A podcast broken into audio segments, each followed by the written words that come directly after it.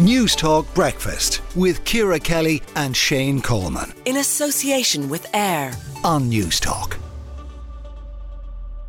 New lender MoCo is prepared to issue mortgages to uh, people up until the age of 80. Well, they pay them off by the age of 80. They won't be giving them as you turn 80. Uh, most lenders have credit policies that mean they want the mortgage paid off by the time the homeowner reaches the age of 70. So MoCo going quite a bit further than this. Uh, Brendan Burgess, founder of the consumer forum askaboutmoney.com. What's your take?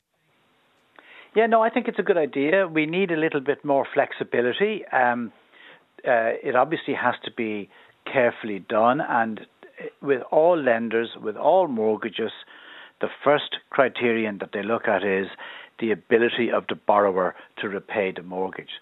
So if you go into them and you're 65 and you're on the state pension and you say you want a mortgage of 200,000, you'll be shown the door.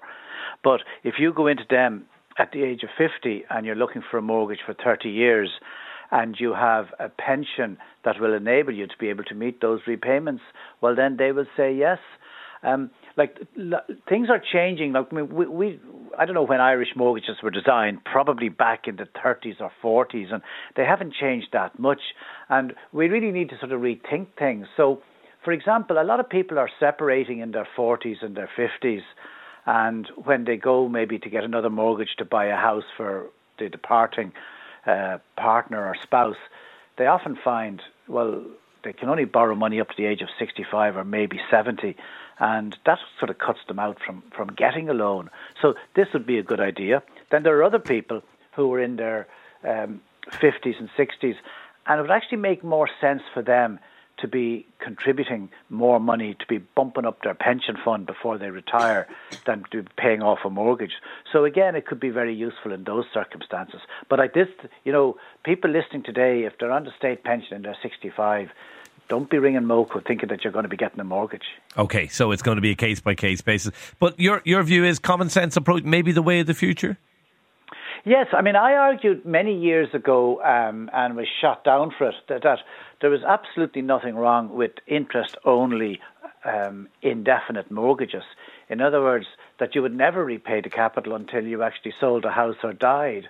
Um, now, I wasn't talking about 100% mortgages. I was saying if you know if, if yeah. maybe you took out a mortgage at 80% loan to value, when you got it down to 50% loan to value, you could switch it to interest only. It would be very secure for the bank, and you might have better things to to do with your money, such as invest in a business or uh, okay. uh, pay for your kids' education, rather than actually. Um, uh, you know, pay, pay capital off a mortgage. And, um, you know, so, so this is going in that particular direction.